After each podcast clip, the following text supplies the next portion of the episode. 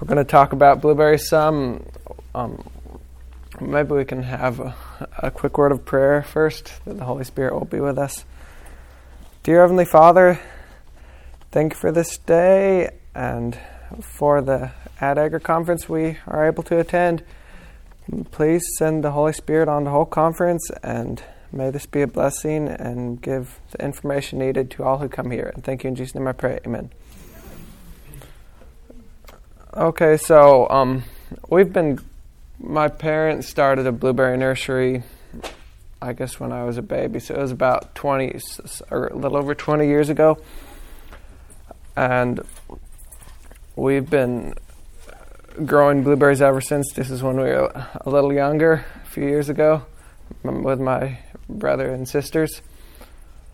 So we're going to, in this class, we only have an hour, so we're going to have to go over things pretty quickly, but we'll co- do an overview of blueberries, cover, talk about the species, site selection, planting, fertilization.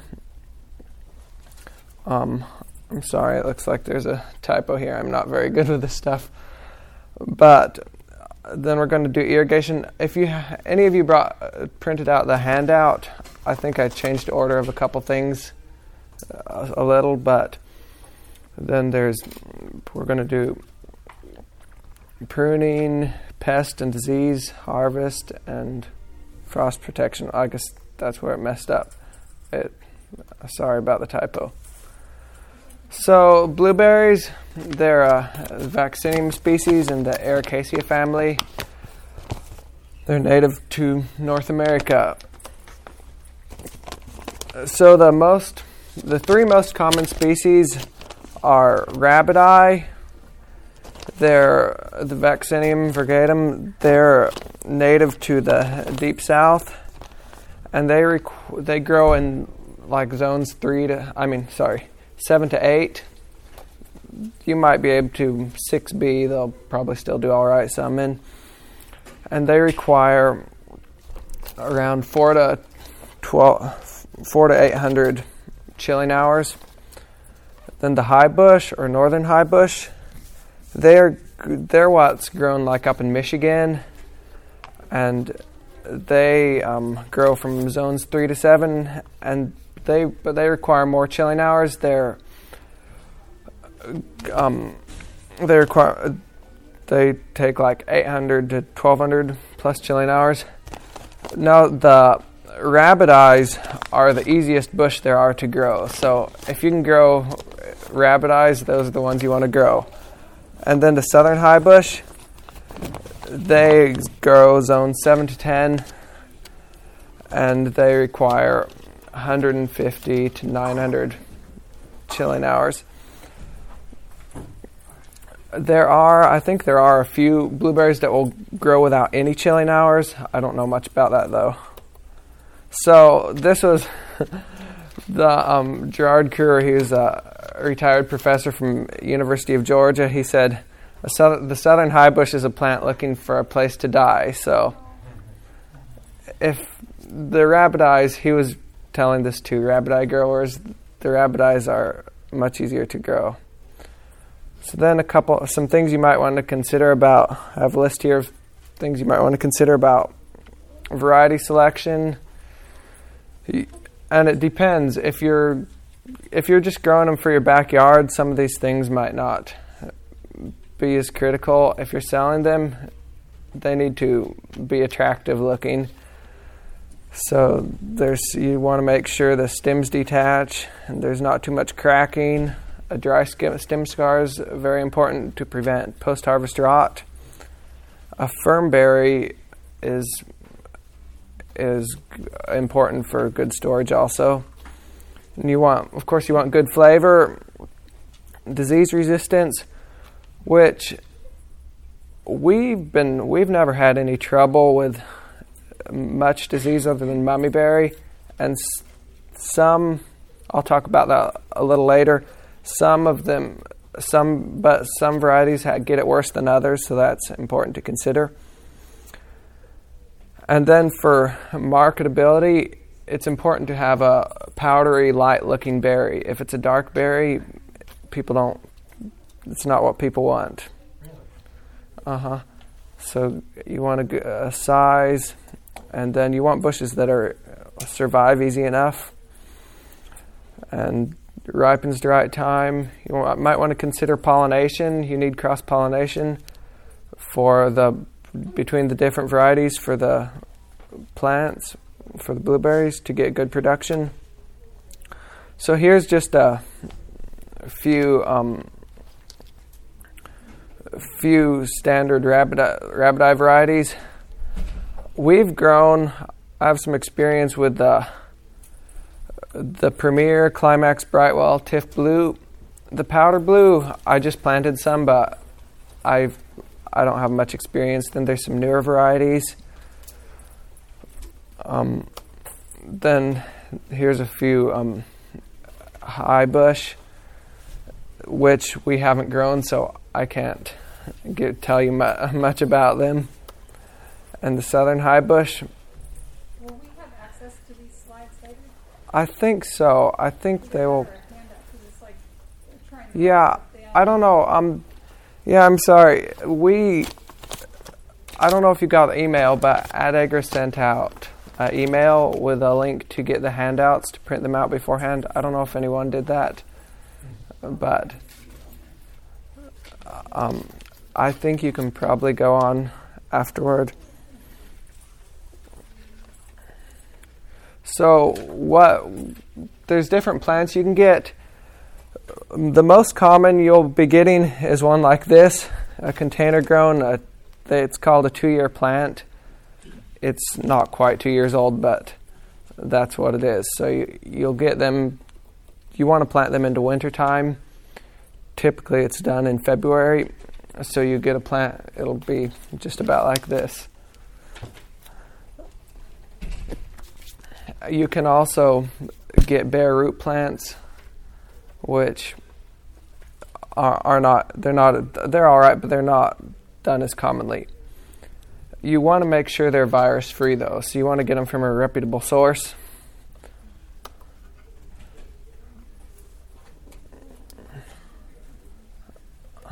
I'm afraid this isn't showing up quite like I. I'm afraid I'm not very good with computers. Sorry, but it's not showing. Um, there's different ones like blueberry ring spot and different. Which no, this plant. We haven't had any trouble with viruses.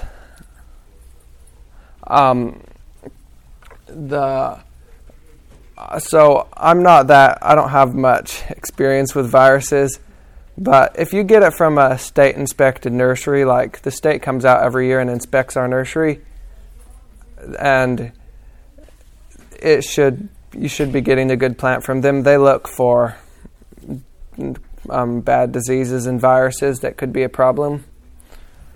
So, what makes a good blueberry site? You want you want it sunny. Um, well drained soil is very important. If you don't have well drained soil, like a heavy clay soil, you'll need to amend with pine bark and make build raised beds to um, like you might want them 18 inches, two feet wide, depending on how maybe four to six inches high, depending on what your drainage is like. Um, high organic matter is very important for blueberries, and you need the soil needs to be suitable, and it's important to have a supply of water for irrigation.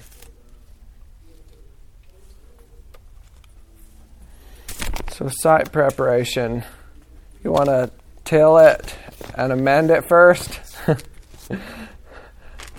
and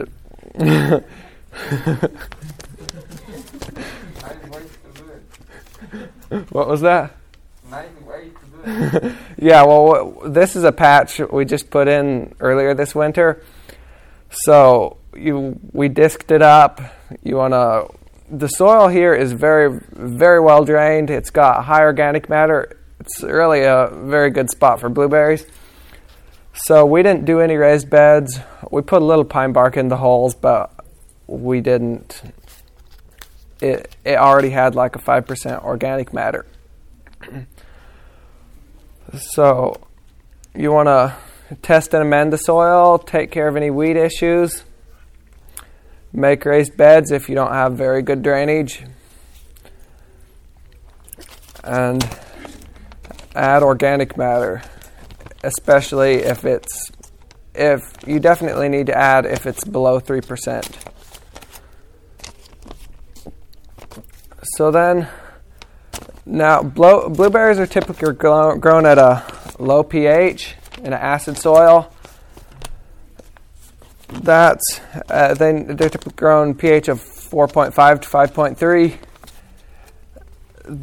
But the main the main issue with if you have a higher pH is uh, iron chlorosis, iron deficiency, because you can see on this the chart here the iron is more available at a low pH. Also, I haven't done a whole lot of research on this, so I can't. I can. I know growing them at a low pH works, and but I don't know that that's ideal. We actually we limed our blueberry patch and amended it so for a, a more neutral pH. But blueberries they don't have a very good root system. They they rely a lot on the associations with the fungi and to help take up the minerals. And what my understanding is that at a typically at a lower pH, the fungi grow more. I don't know that I don't know all the reasons why, but you have more bacteria at a higher pH. But the fungi is important for taking up the minerals but I know of people that grow them at a high pH and they do all right. And we limed our blueberry patch this last spring. So far, it's still looking great. So then, planting. When you plant, when you plant your bush, you'll have it in a pot like this. You want to take. Let me try not to make a mess here and you want to pull the roots apart. This one here, it's a fairly young bush. The roots are still fairly loose, but you don't want it to crown. So you want to kind of just pull the roots apart like that. And you st- stick it in the hole.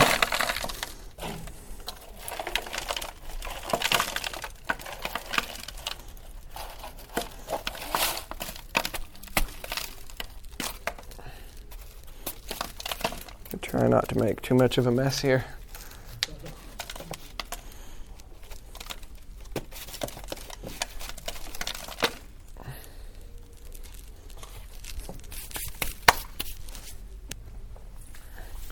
So, you want to have your soil well worked up before you plant them. You don't want, if you have like perennial weeds or something, some major weeds, you want to make sure they're you don't want like Johnson grass growing up in your patch afterward. It can could be very chal- uh, very challenging to get rid of after you establish the plants. It's already challenging enough to get rid of before.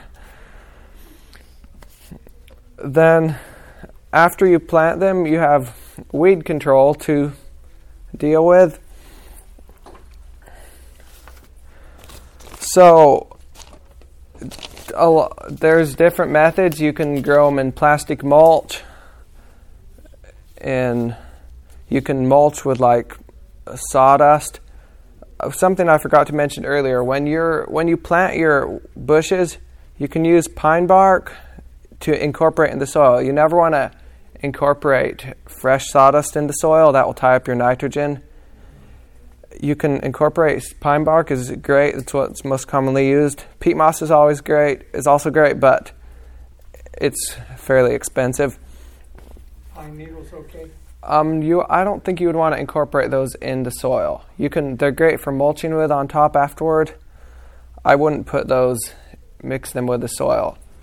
You can incorporate sawdust if it's very thoroughly rotted. So it should be black before you it should be totally black before you incorporate that in the soil. So then you yeah you can mulch with. If you could hold your questions to the end for the recording, it'd be better. And just remember, you can write them down and ask me later. So you can mulch with pine needles, um, pine bark. You can use fresh like wood chips. If your power company chips makes chips around, you can use those. Those are great. They don't where we live. They just normally push the brush off into the side, so we can't get chips. Um, another thing that I'm I'm planning to start doing more in our blueberries is growing cover crops. That will help um, maintain a high organic matter. And so we have this right here. I'm thinking to grow cover crops. You can crimp them down or roll them with something.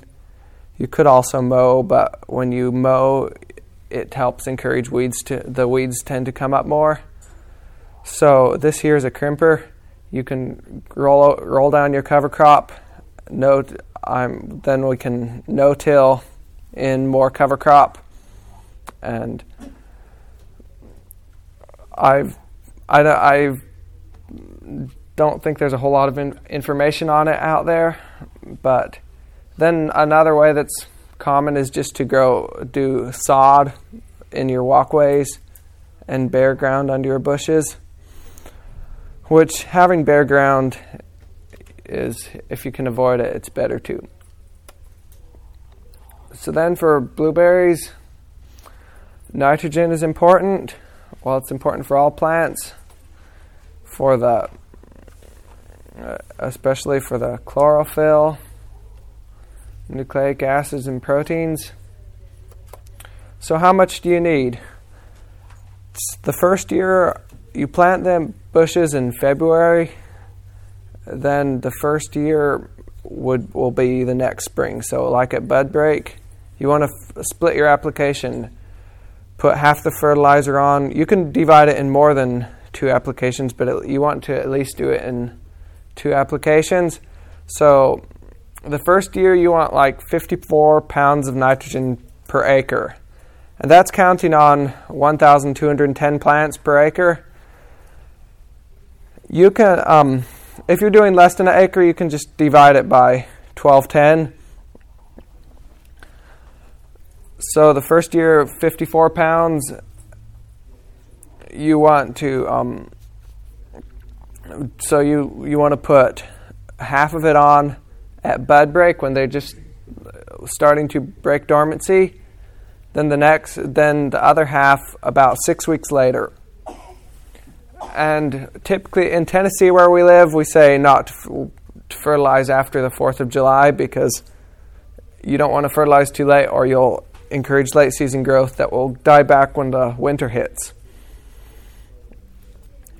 Then the second year, you want to give them a pretty good dose to um, to get the bushes growing good. So, like maybe 90 pounds of nitrogen. That's actual nitrogen. So, you have to see depends on your source if you're using something like urea it's 46% nitrogen you would you would um, you can divide 90 by 0.46 and that's how much urea you would be adding i think for i'm not real familiar with organic sources of nitrogen that are suitable for blueberries but i think there's some out there for the fourth year and beyond, it the rabbit eye don't need as much as the like the southern high bush, but so 68 to 100 pounds.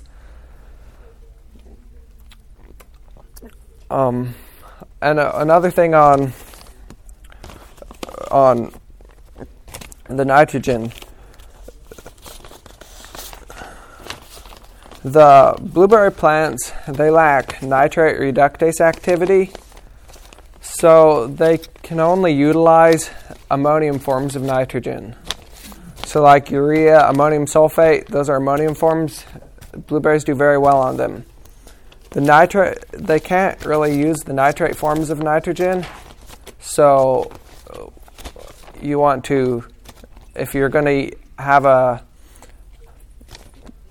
if you're going to use nitrate if you're going to use a nitrogen source you want to make sure you know what it is.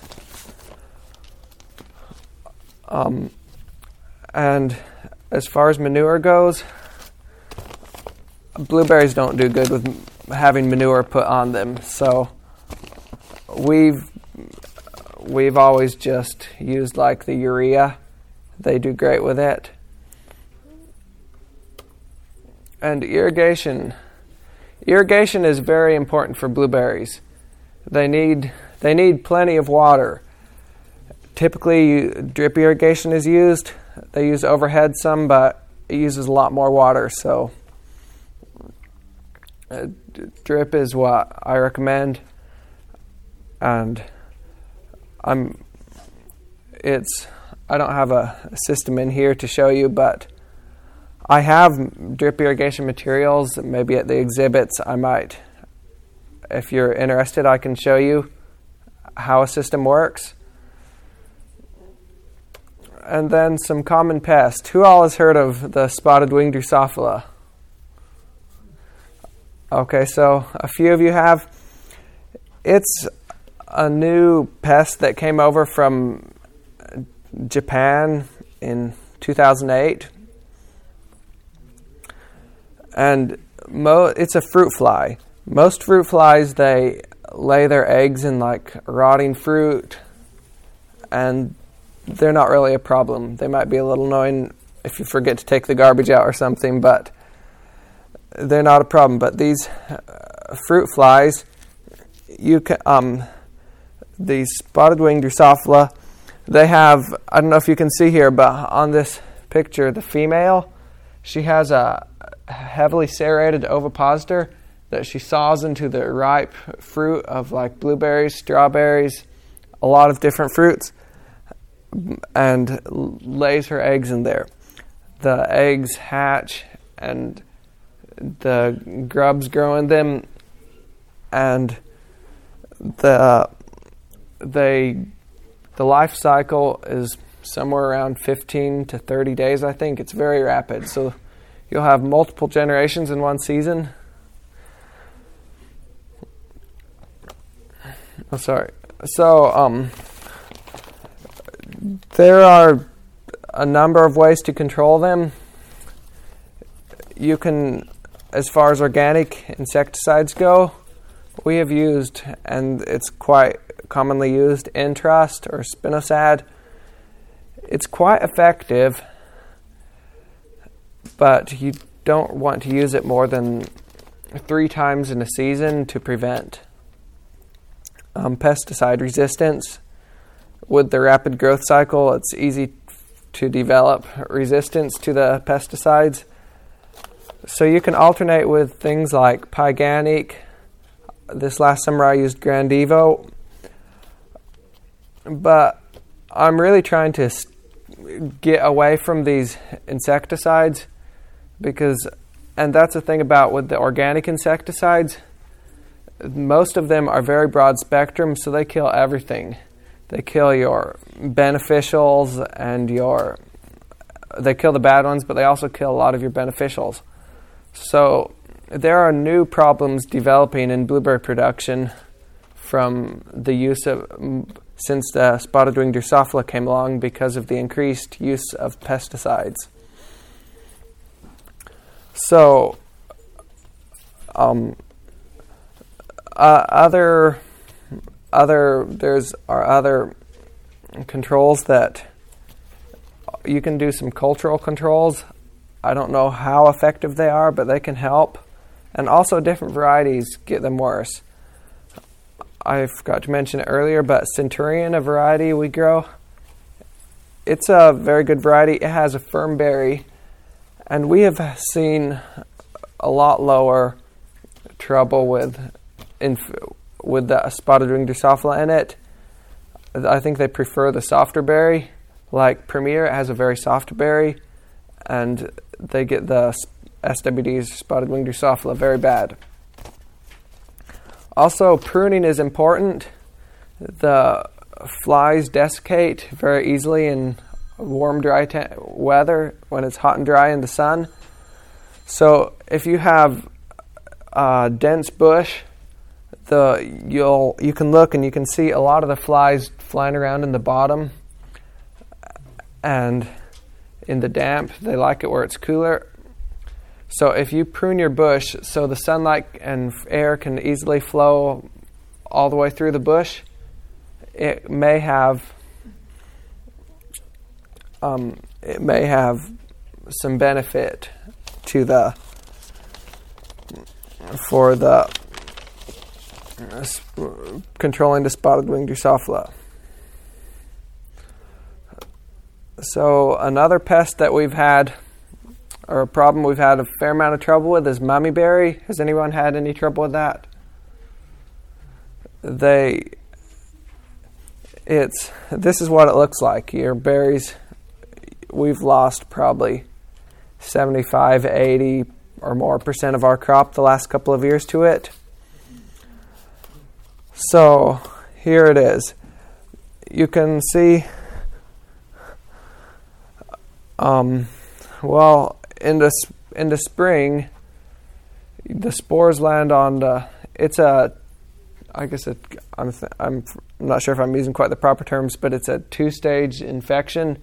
The spores, ascospores, first land on the green tips and sometimes on the flower shoots.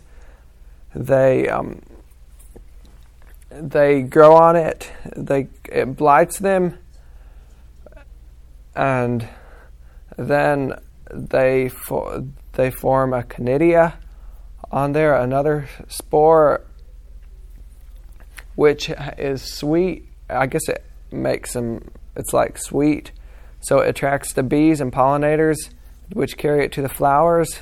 Then it infects the flowers, and typically you won't see any problem till near harvest. We had this last spring. We had a very severe infection, so we had they a lot of the berries fell off early on. So the the bear, the berries they shrivel up, they turn kind of a salmon color. They fall off and they stay on the ground all winter long. Then in the spring they grow up the apothecia out of the out of the mummy that's overwintered, and the cycle starts again. So, the last couple of springs we've had very wet and kind of mild Februarys, which temperatures from like 40 to 60 degrees are very, and wet weather really promotes the growth of the mummyberry. It really makes the apothecia grow and the the spores um, blow away. So you can. There aren't very many. There aren't many organic pesticides you can use on it. We haven't had any success spraying anything. They say that um, Serenade Max, it's a bacteria, and they um, it's it can have a fair protection for it. You have to spray multiple times starting at green tip when the shoots first start coming out through bloom. But another way, if you can break the cycle somewhere, that will, you can end it. So if you can completely bury all the mummies with like two inches deep, you sh- you can end it, but you can stop the disease. But if you don't get, if you leave a few, it'll get going. It'll it doesn't take very. It takes like over ninety nine percent. You have to remove over ninety nine percent to to um, stop the disease. That yeah, you can cover it with mulch, with dirt. If you can break them up, that will work. We haven't, so far, we haven't had good success controlling it. But we will we're continuing to try and hopefully we can get it under control. If we can get it taken care of for a couple of years, it likely will not be a problem again. We've grown blueberries. We've grown blueberries for quite a while, and well, pretty much all my life, and we never had any trouble with it till recently. So, uh, hopefully, we can get it taken care of. Then, for as when harvest comes, something else to consider is when you harvest is post-harvest rot. So, um, har- a very important thing to prevent post-harvest rot is to pick your berries dry. If you pick them dry, you can see here on the on this chart they did a study and when they picked the berries dry in when they were dry, they waited for the field to dry out. They didn't they didn't sort them. They sorted them as they picked them and put them straight into con- the con- clean containers. After seven days at 70 degrees, they only had 1.5% rot, which is pretty good. Then, when they sorted them but kept them dry, it wasn't so. They harvested, then sorted them. The rot went up some. When they were harvested wet and sorted, they the rot went up quite a bit to 8.2%. When they picked them into contaminated containers, it was they were pretty much all rotten. So when you harvest, you want to in North Carolina where they grow a lot of blueberries, they wait for the fields to dry all the way out before they start harvesting. So I have some information here uh, about frost protection. We have done some. Did anyone print out the the handout I we, that was on the website? I guess nobody did. Okay, yeah, you can look it up. The the way frost the way frost protection oh, the way frost protection works is when water freezes, it releases heat. It's called the latent heat of fusion. And um, it releases every gram of water that freezes releases 80 calories of heat. So as long as you have water freezing and clear ice forming on the on the on your plant, it's protected from the cold. So there's I have some you can look look up this PowerPoint later and I have some information on here. You want you need a system make sure your system is adequate. If to you need to make sure you have plenty of water, you need to be able to do it for several nights in a row. I don't know if anyone here remembers the Easter spring of 2007. We had uh, in I don't know I don't know what ha- if they had any problem out here, but in like Tennessee and the southeast, we had a very early spring.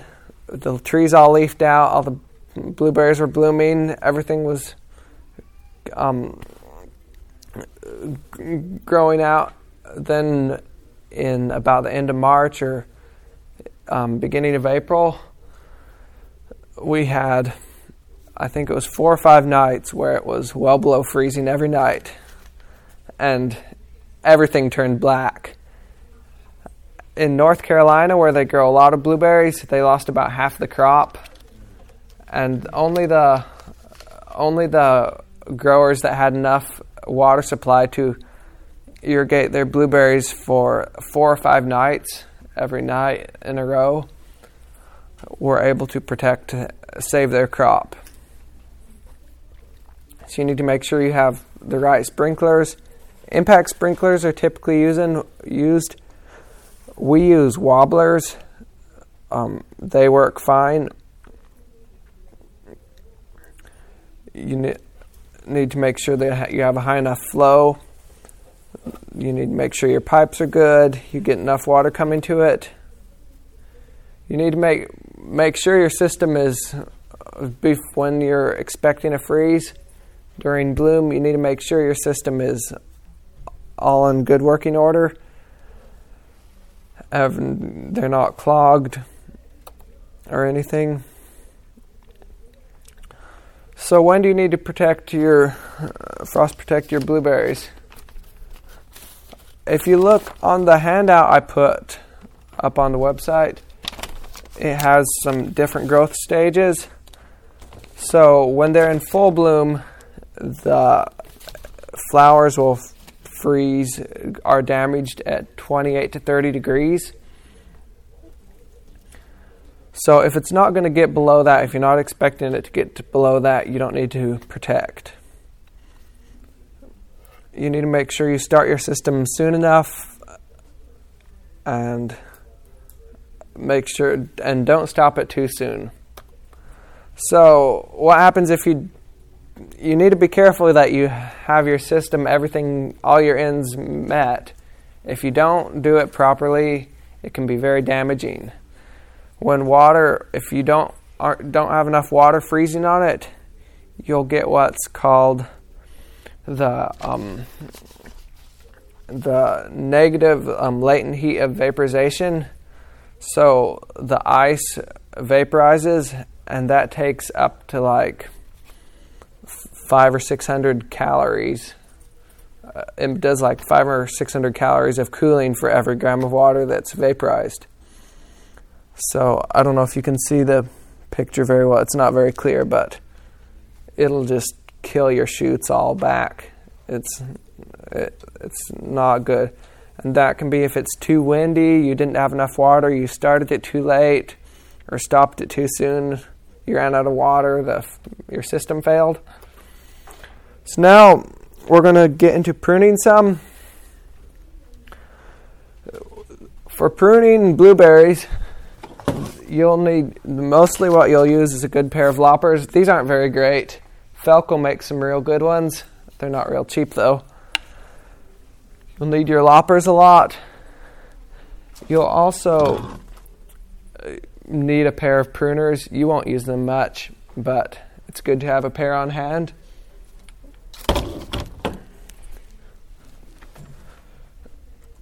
So, why do you need to prune?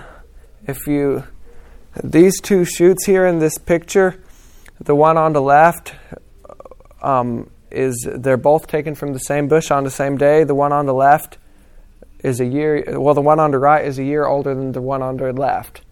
So you want to uh, prune off that wood before it gets on the one on the right. You only have a few very small berries. So this is, we're going to follow this shoot for about three years. In the in the midsummer and spring, midsummer, and into the late summer, you'll have a shoot grow up. It'll form. You can in the red there. It initiates the flower buds. Then in the fall, it dies back. The next spring, it it'll bloom, make fruit. It'll also send out some side laterals. You'll get some nice large berries then it will die. The shoot will die back. The side laterals will make all make fruit the next year. They'll make a lot of fruit. They'll be a little smaller, but you'll still have good production. And those will also send out more side laterals.